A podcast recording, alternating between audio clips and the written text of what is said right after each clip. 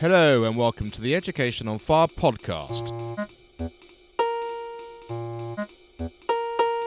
The place where we share creative and inspiring learning in our schools.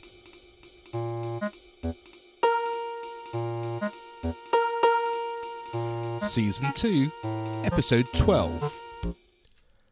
Hello, and welcome back to Education on Fire with me, Mark Taylor.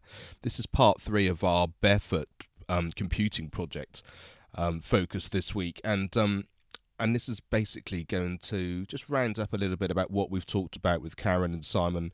Um, I've got a short interview with two teachers from St Joseph's School in Islington who have been using Barefoot um, and, and how they've sort of adapted it and how they've used it in their school.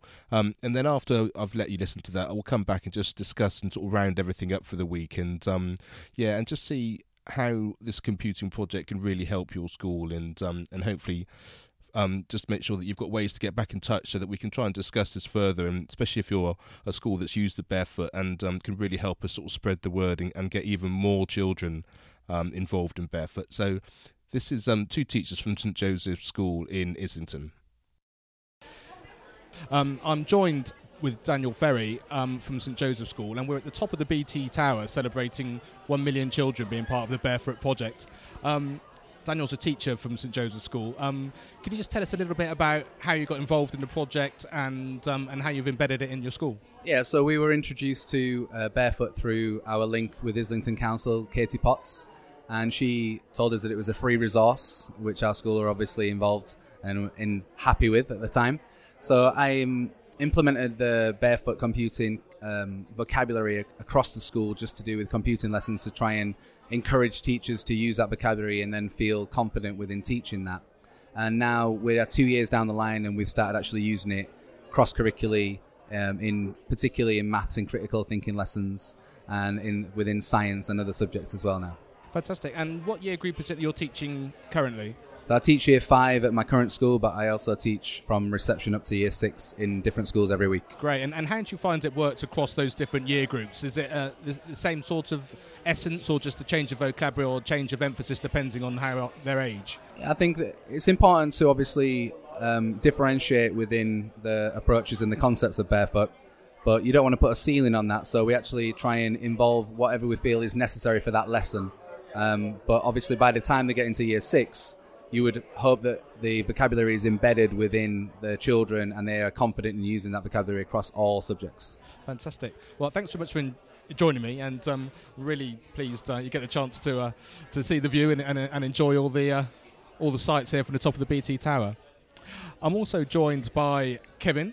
Um, he's from St Joseph's as well. Um, what year group are you teaching currently? Currently year four, uh, but uh, I'm new to primary, so my last year group last year was year five, so that's my first time in primary school. Great, and, and how have you found um, the whole project sort of I, I, suppose starting really from when the volunteers first come in and, tell you how about it and, and, how that sort of transcends into your actual teaching of it.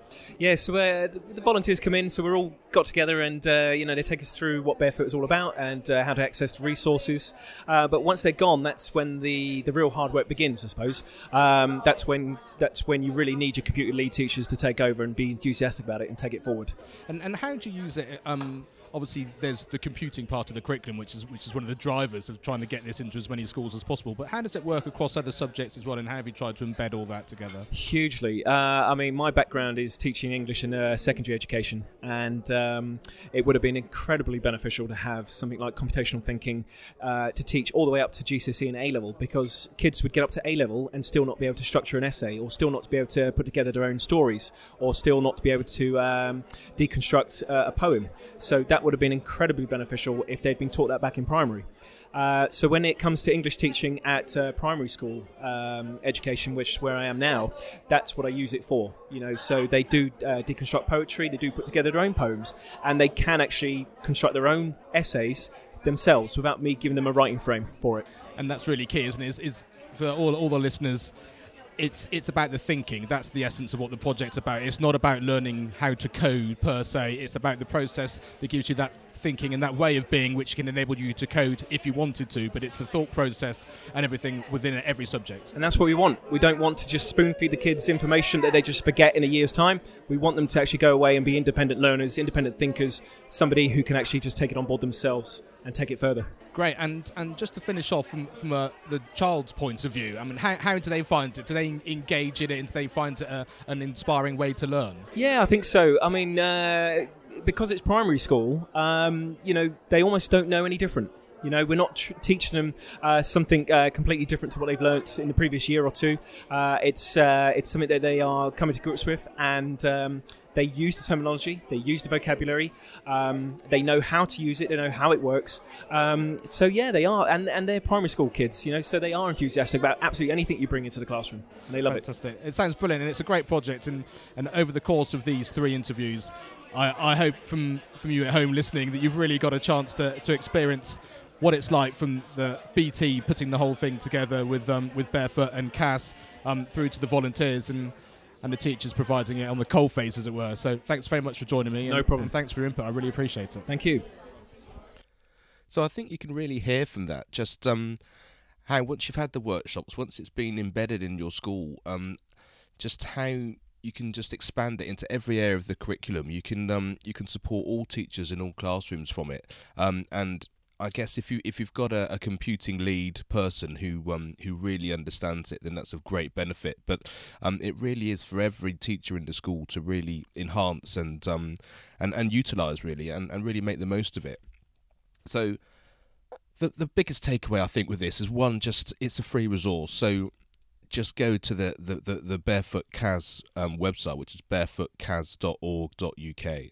Um, and, and just take a look around there and, and see what that is. And um, and hopefully over the last two parts on Monday and Wednesday you've um, you've heard sort of the, the enthusiasm of Simon who actually delivered the workshops and, and also the vision that BT has with um, with Barefoot to kind of just expand it more and more, take it um to five million children by 2020, I think is their plan, and um and also then to get parents involved as well, so they understand how the project is and how they can support children at home, and just have this general tech understanding as a fabric of um of children's learning in the same way as we support them with with their homework at the minute with maths and English and other topics, and the, the computing idea and computational thinking is, is part and parcel of all of that as well it really is just um it's just getting everyone involved and and I think what this this week has really shown me is the fact that it's not something we can do on our own. It is a question of being a bigger community. It's BT working with Barefoot and working with the Computer at Schools organisation. It's about teachers taking on board the opportunity that they have, and um, and it really, really should um, really should just make um make us think about actually how can we work together and can we bring other schools in together? Can we support them with the information that we have and not just through the barefoot and the computing but other other skills that we have too?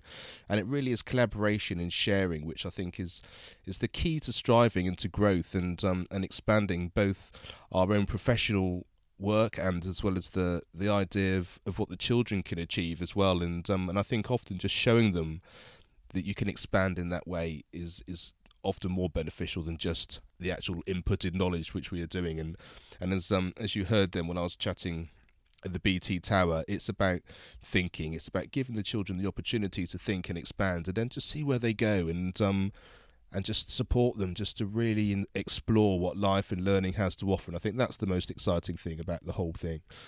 So if you're a barefoot school and you've had the project in, please get in contact. If you go to educationonfire.com, you can leave a comment under the episode, um, and um, I'd really love to your experiences of what you've actually um, done in your school, um, and just get a conversation going about um, really, you know, how has it affected your school? How is it different from before you had it in there, and both in terms of delivering the computing curriculum, but also how it's affected your school beyond that as well.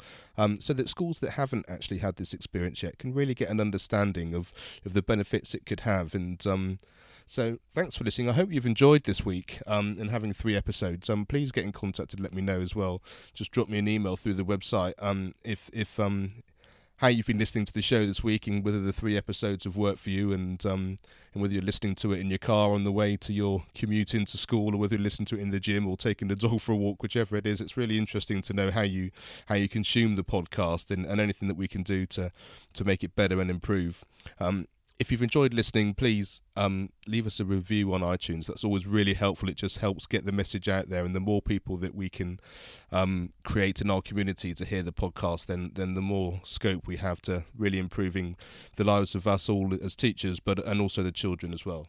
Um, so I look forward to chatting with you next week. Next week I will be talking about the Apps for Good project, which is another amazing thing where um, children create their own apps and there's a big competition and some of them get their apps um, on an app store in Google Play, which is just incredible. And I think you'll see the excitement that comes from the children when I've when I've interviewed them at their launch um, um, just a few weeks ago. Um, what a great project that is! So again, thanks for listening, and I'll speak to you next week. Thank you for listening to the Education on Fire podcast. For more information, please go to educationonfire.com.